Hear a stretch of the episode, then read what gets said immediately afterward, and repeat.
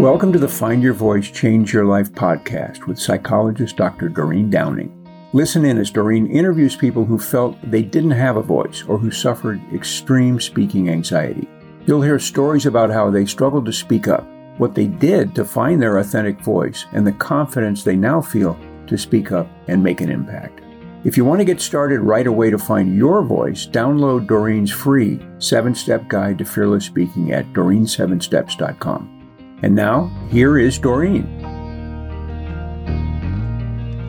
Hi, I'm Dr. Doreen Downing, and I host the Find Your Voice, Change Your Life podcast. What I love about inviting guests here is that they have somehow suffered in a way not having their voice. We never really know until they get on what that story is, because it could be anywhere from actually growing up in a family where siblings overtook everything and kind of you know were the most important people in the family and the child didn't get heard or seen. To school is another place where people find that that maybe they get bullied and want to hold themselves back. And then all the way up into uh, the work world you know but it seems like early on is when we get our first what? The first view of how others see us. And when when people look at you and go, "Yay, you! We we're so glad you're here." There's kind of a sense of, you know, I'm going like this, "Yay, me!" You know, so that that beginning of confidence feels like it happens really early in life and planted like a a seed. So, welcome today, Rita. I'm so glad to have met you on the internet, huh? Yes, thank you so much, Doreen. It's a pleasure to be here. And I'm glad you responded to my message, and I'm glad we could do this. Quite excited to be here. Big fan of the show. So, yeah, thank you so much for the opportunity. You're welcome. And I'd like to give you a platform today to tell your story. But before I do that, you sent me a bio, and I would like to refer to that first before we dive into sure the personal stories. Um, you're founder of Frantically Speaking, which has grown from zero to a 100,000 readers within a span of nearly two years. Well, that's a story in itself, I'm sure, right? You know, to, yes. to have intention and grow a business like that. Uh, you've coached people from companies like Meta, Tesla, Deloitte, Adobe, and more. And you've also trained from various universities, people who have gone come from Harvard, Stanford, MIT, and more. And before, it seems like, you know, obviously you didn't have the ability to get out and pitch, but one of the things you're telling me here is that now you have worked uh, pitching on a team for one of India's fastest growing agencies, and you've presented to companies like Netflix, Pepsi, Google, Amazon Prime, Coke, and more. Well, we're we're to have, thank you for the bio. So hello, hello again. Uh, to get to that takes something. So I feel like, you know, what I said earlier that you had some seed inside of you that was meant to grow into this. But I know from what you wrote me that it wasn't always easy for you to speak. So let's go back and just uh, show us, you know, open the door to your early life and what what it was like being you. Yeah, sure. Thank you so much. So to go all the way back in time, right? If you were to just understand the roots of what happened, I suffered from crippling social anxiety. And I think that I'm not sure of what the exact cause of it was, but this happened to me even before I was conscious of what social anxiety might be. I was very small at the time. And I think one of the root causes of a lack of confidence came in because I had a very bad problem with a seemingly unrelated challenge of night terrors. So I had, there was nothing I was particularly scared about, but I just had the worst night terrors as a kid, right? I had to be taken for therapy and I could not sleep. I did not let my parents sleep. I was just completely a mess in terms of my mind at the time. I wasn't sure why this was happening. I it's not like I would watch something scary. It was just something that was there in me. And after I slightly started to get over that and after I reached my middle schooling years, that's when the issue of confidence started coming up. And the first time I noticed this, as far as I can remember, is that there was an event in school that, you know, those small talent shows that happen when we're in school, right? Where you're made to recite a small poem, or if you have a talent of music, you play music, whatever it is. So I, I did not have such a talent at that time, but I'm like, you know what? Let's give it a shot. So I went and I rehearsed a small poem and I had to go and deliver that. And the auditorium wasn't full, right? There were about, I would say, as far as I remember, about 150 people in an auditorium which had a capacity of about 500. So you can you can imagine there were some empty chairs here and there. And I remember going on stage and looking at they announced my name. I went up. I saw some of the other speakers go, and I was fine. I wasn't nervous before, right? Those butterflies in the tummy, nothing like that was there. But when I went on stage, I realized that the light hit me for the first time. That was the first time that I was actually on a stage, on a platform, and the mic is in front of me, it's on a stand. My parents are in one corner, my friends are on the other corner, my teachers are in the front row, and I just couldn't speak. Oh. Just completely blanked out. And no one, my parents were also shocked because I was practicing the night before, there was no problem. I wasn't nervous about it. But as soon as I went on stage and the lights hit me, and we all know that feeling, right? Now, as adults, we know that feeling when the light hits you, that that is a nerve wracking feeling. But I didn't expect it as a kid. Mm-hmm. So when that hit, I realized, okay, I am terrified of this whole stage thing. And from there on, I could start piecing some things together because as I got older and older, I realized, okay, it's not just about the stage. Even on a social setting, I tend to be extremely shy. And that's where I learned the word introvert that we all know so well now. Mm-hmm. And I started, and I realized this because I came from a I came from a particular school. It was one of the best schools in the city, so I was very comfortable in that in that school. I'd made my set of friends and everything. But as soon as I got out of that school, by the time we were in high school, so we started exploring things beyond just the boundaries of our, our own school, right? We started gelling with some other people and the world started expanding. And at that point, I could see my other friends, they started making a lot of new acquaintances. They started having girlfriends and they started having new groups. And I felt myself lacking behind. Not intentionally, I didn't have any tiff with anybody, nothing, but I, I don't know, I just could not really make friends as easily as they could. And that's where the kicker of social anxiety came in. So from a very young age, confidence has always been an issue. Even in my family, I'm always, I was always known as the quiet one who would only reply in yes and no's, right? The kid who's just yes, no, just doing that all the time, not elaborating, not wanting to speak, sitting in his corner and playing his video game. So that was the start of understanding this challenge. And by the time I reached college is when I realized this is a huge problem because it's affecting my grades because I can't give in college you have to give a lot of presentations as I'm sure everyone knows. I couldn't do that. I couldn't make new friends. I my school friends, I was out of school so they were not there anymore. Couldn't talk to new people. And worst and most importantly, I realized as I graduate, what am I going to do when I get a job? Because I'm I'm not good at technical things. I'm not a computer guy. I'm not a maths guy. I had to be in something that was more talking oriented. So then I actually started looking into the aspect of confidence of public speaking, and that's when those words started becoming familiar to me. So okay. that's a little bit about the start. Yes. Before before we go on, I uh, already there's so much in what you've uh, shared around moments of your life, and first of all, there's the you coming into this world like all of us come with a certain proclivity, certain you know, like you say that we're introverted extroverted is one way of describing it but so there was there was you coming into this world as more of a hmm, a quieter shyer type of person but that doesn't mean you can't speak but in a way i feel that you you can you did hold yourself back and then that that stage yeah Wow. And then the lights, you know, I think there's something primitive that goes on in our brains, you know. They call it deer in the headlights. And you you to me that that image of you on the stage to me feels like the deer in the headlights moment yeah. that people talk about. Were Definitely. you able to deliver the the poem actually?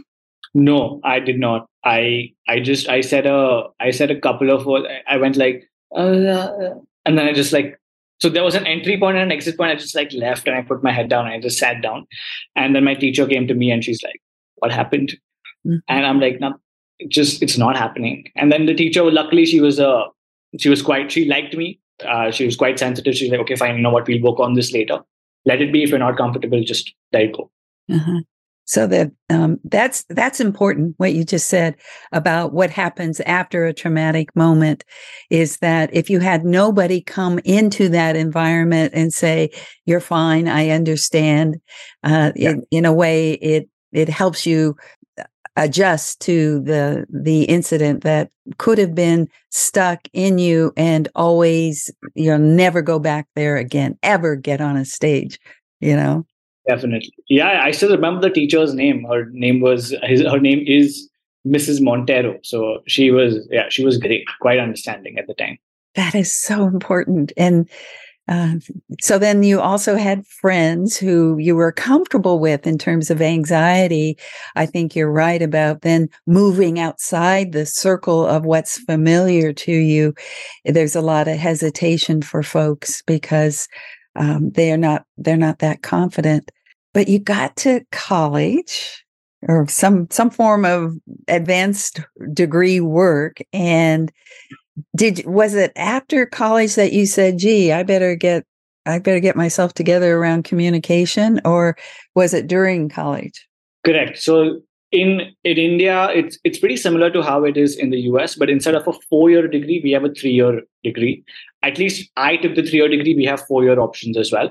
So it's pretty similar to how universities work in the US, right?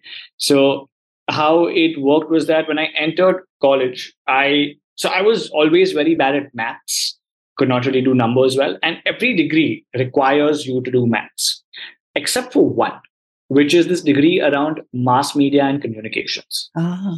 So I, I aimed for that and I got into one of the best colleges for that degree, right? Because it was it was written. I didn't have to speak or anything. It was just academic in nature. So after I got in there, I realized that okay, everyone over here is not a is not here to study everyone over here is here to be artistic everyone's here to learn it was a very different course from the other degrees that are there so the people who came there were also different in a very good way they were exposed to different things they were already ahead of a lot of people of their same age so when i entered over there in my first year itself i realized oh, you know okay these people are quite they seem quite sensitized already in a lot of aspects yeah. and most of them right i mean of course there were there were about a, I think a hundred of us in that one batch. And of course, there were some people like me who were shy and nervous, but most of them were so extroverted, so out there. They could just talk to anybody, no problem in making friends. And I hated that because I'm like, I can't do this. I felt more alone. Mm-hmm. Right. And I remember the first, the very first day I entered the classroom. So I joined a little late for some technical reason, my admission was a little delayed. I got in one month after the course had began. So by the time I got in, people had already made not best friends, but people had their little groups. They had spoken here and there. Everyone had their partners sitting next to them. And also, that environment was almost created a little bit. So I walked in as the new guy. And I remember the day I walked in because there was no teacher that time. It was between lectures, and how it works in in this college, which I was in at least, is that we don't have to switch classrooms for different lectures the teacher keeps coming teachers keep coming into your classroom right so one we were waiting for the teacher to enter the class right we were just sitting around and i had entered at that time and everyone was just having a good time right everyone's talking people are standing near the desk and everyone's just having a good time and i come in and as i as soon as i open the door everyone thought i was the teacher at first right when i just so everyone stopped talking and just looked at me and uh, I'm like, why are they? Why are these people looking at me? And I just like my face showed fear. I could, I did not see myself. My face showed fear. And finally, they're like, okay, he's just a kid like all of us. They went back to talking, and I just took a breath of fresh air. And I went and I sat down in some corner over there. And I was just sitting by myself. And one girl came up and she started talking to me. She's like, I'm the class representative. So I handle all the attendance and everything. And I would like to know a name so I can write you in the register. So I started talking to her a little bit, and that calmed me down. I have something to do right now. Yeah. And then one other girl came and she's this extroverted, bubbly girl. She just comes up and she's like, Hey, new guy, you have to introduce yourself to the class. And I'm like, oh, you want me to stand? And our classroom had like a bit of a podium over there. She's like, you have to stand there and introduce yourself. And I just turned to the class representative and I remember just shaking my head like, mm-hmm. no, that that's not happening. And somehow they forced me to go up there, not in the bullying way, but they were just like, you know, they didn't know what I was going through. They were just excited. So I went up there and I'm just like, hi, my name is Rideep and uh, thank you. And I just went, I just sat back down. So that's when it hit. And everyone was like, why are you being so weird about this? And uh, that's when it hit me that nobody cares that you have been through social anxiety. People expect you to be a certain way. And that's when I started feeling like, okay, you know what? If I don't start fixing this, I'm going to be, I, I, I didn't make a good first impression right now in front of the people who I have to spend the next three years with. And this is going to be much worse when I enter the work life. So that's the thought that I got. And I'm like, okay, I got to start figuring something out over here. So that was the realization point. That's um, really dramatic, actually. what a scene of you entering that room and all eyes on you, kind of similar to that first stage you talked about um, in yeah. the Deer and, and nothing had changed, right? Nothing had changed from right, but uh, it was nice you had a, a friend there, the the class uh, advisor who you looked at and said, ah. "Well, I'm going to take a quick break before we get into some of your uh, challenges in finding confidence." We'll be back in just a moment. If you want to get started right away to find your voice, download Doreen's free seven step guide to fearless speaking at doreen7steps.com. Yay, we're back. Hello. Rideep, this is wonderful getting to know you and little snippets of your life. And so, what we're talking about today is voice, and how we find voice means that there's a way in which you know you have to be in the world and use your voice to communicate. And here you are in your uh, college degree finally finding someplace probably that is a good fit for you.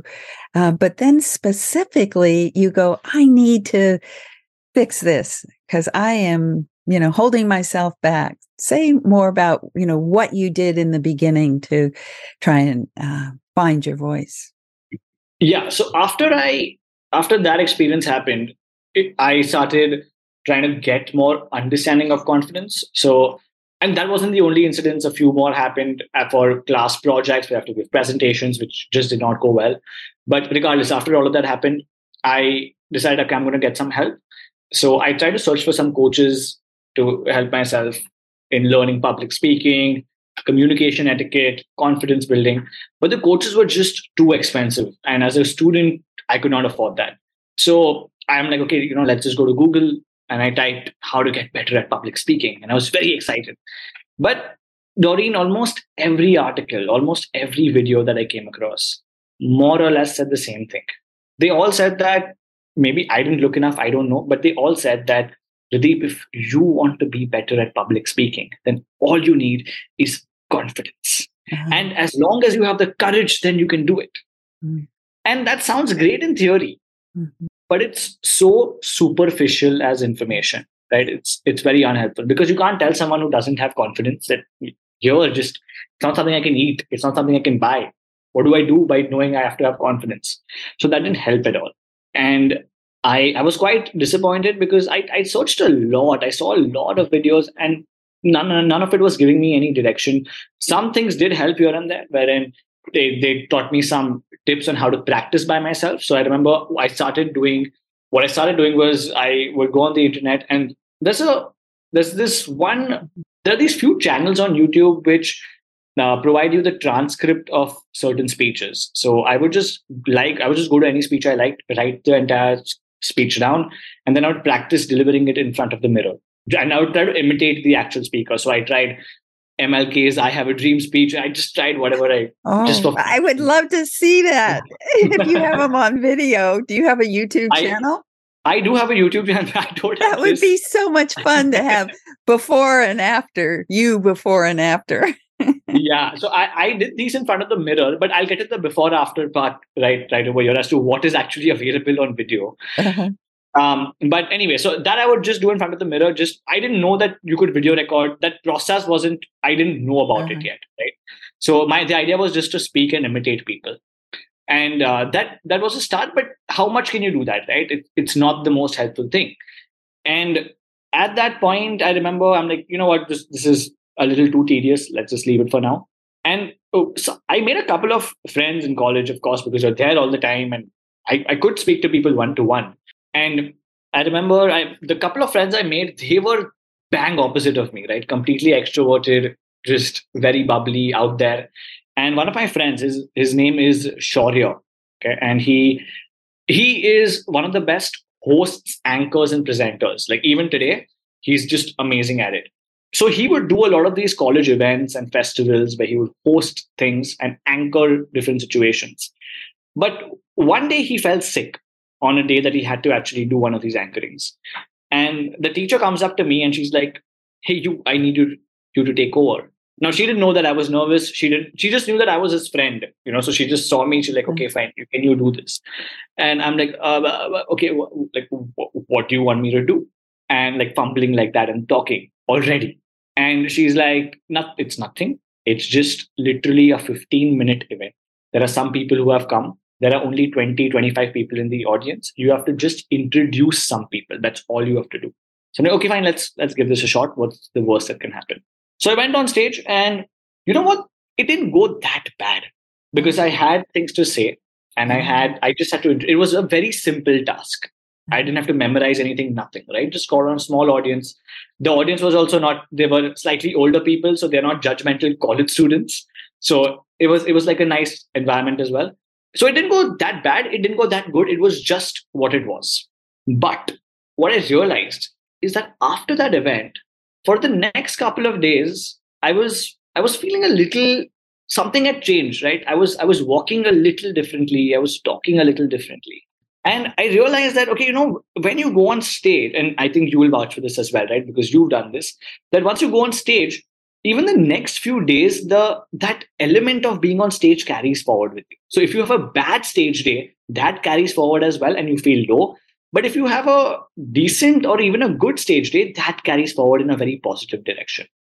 So I was feeling that. I was feeling a little more confident. And I'm like, okay, this is what confidence might be like. Right. Uh-huh. And then the idea became, you know what, if if this free information is not helping me, let me try taking more opportunities like these. Okay, because I survived this one, let's try to survive some more. The, the aim was not to Oh, do good. so you're saying that the actual stepping back onto a stage and beginning to find your voice, you might say, and feeling comfortable, a little, just a teeny bit more comfortable, that's where you realized, oh, I need to get in front of stages or on stages in front of people. Is that it? Yes, yes. So what happened was that when I when I went on stage, exactly as you said, right, find your voice. That I didn't find my voice at that point, obviously, but it just made me realize that okay, you know what? The fear of public speaking, scientifically, it is irrational. And that's when it made sense to me that I didn't die when I went on stage, right? Nothing happened. It was just in me. The fear is just in me. And so I'm like, okay, I can do this more. And even if it goes bad, the worst case scenario is not that bad it'll just be that I mess up a speech or something, right? Uh, that that's what the thought became at that point in time. Of course, that was just the positive thinking because then when I started going on stage more often, I wasn't trained, and my first few, my quite a few speeches and events that I was doing because I was just grabbing opportunities as much as I could and as much as my nervousness allowed me to take on, right? And by by one point, I was just taking as much as possible, and the first few ones were just absolutely horrible, right? So uh, the exact opposite feeling came as opposed to that first day because this time I was speaking to college students. I was speaking to people where you want to maintain a reputation and all of that, right? But I, I, remember this one time where it was a festival that was there, and I wasn't ready for big events. I was just doing small, small, small events to get myself used to the stage. But this one festival had 400 people in the in the auditorium that was there, and they had called me to host, and I, I didn't agree to it. But my this friend Shaurya pushed me into doing it. He's like, "No, you know what? Let's do it." And it's good that he told me in hindsight. But when I went on stage at that time, I remember so my my college crush was in the audience right and when when your when your crush is in the audience you get much more nervous than you're supposed to right it's universal and at that point in time i realized okay you know this is not going to go well. And it did not go well. It was a very very bad experience that people came up to me and told me that were you the one hosting this? And that was a very crushing feeling. So after so there were quite a few experiences like that. But then as I kept doing it a little more, I also joined uh, like Toastmasters and everything, right? Where I met more supportive people to help me beat stage fright and anxiety. Even Toastmasters, getting to the before and after video recordings, my first initial speeches are just horrible. And in fact, I remember my third speech at Toastmasters, I had blanked out on stage. So hmm. again, this was a you know a, a throwback to that time in school when I blanked out. This time again, I started speaking and I just blanked out. And all these people are looking at me. And I just said, thank you, walked off. And uh, I remember after the event, like no one was really speaking to me or anything like that because they thought I need, need to have my own space. Some people came to me and told me, it's okay, it happens. But yeah, that was a bad time. And then eventually the progress started taking place because I did it as much as I could. Well, that seems to be your message today, and we're coming to the end. So I want to make sure that what people are hearing from you is that the decision you made to move yourself back to the scary place, which is the stage, um, was the was what uh, worked for you, and that you know a lot of people say, "No, I have to get it all together. I have to learn. I have to go to." you know some speaking training and uh, I love that you just have this inner drive to take yourself to what scared you and, you know, kept standing up, falling down, standing up, falling down until now. So before we get off, please tell me what you're doing now and um, how people can find you. Yeah. So I am currently running a company called Frantically Speaking, as you mentioned earlier on. We help working professionals become better communicators and public speakers. The idea is to train people in the skills of public speaking and teach them to apply it in their day to day lives. You can find us on our website uh, on franticallyspeaking.com. You can directly book a call with me to understand what kind of services we have, what our training looks like. And we have a ton of content that we upload on YouTube where we try to break down different speeches, different celebrity actions to give you all practical tips on becoming better communicators. So, yeah, those are a couple of things. And you can subscribe to our email list as well on our website. There's a newsletter form over there where we give more exclusive tips around public speaking. So, our mission is eventually to become a one stop shop destination for all things related to stage fright and communications. Wow. It feels like what you're offering is what you didn't get way back when. You, you've designed you've designed something that will serve uh, people that experienced what you experienced early on in life. Well, all of the links will be in the show notes, so uh, that'll be just fine. I just want to say thank you. I'd like to give you one more opportunity to talk about anything around what you what comes up about voice, having a voice. So I would just like to say that when it comes to finding your own voice, communications is always broken up into two parts, right? One would be the learning part of it, which is the techniques, and second would be the actual practical part of doing it. A lot of people find it very hard to get to do the second part. A lot of people read the books and everything around public speaking, communications, and voice. But if if anyone out there is trying to find their own voice, just know that the feeling of nervousness there's a chance that for a while it might not go away. And you have to learn how to expect it and accept it. And that's when you'll start seeing results taking place. Very wise, Rideep. Thank you so much.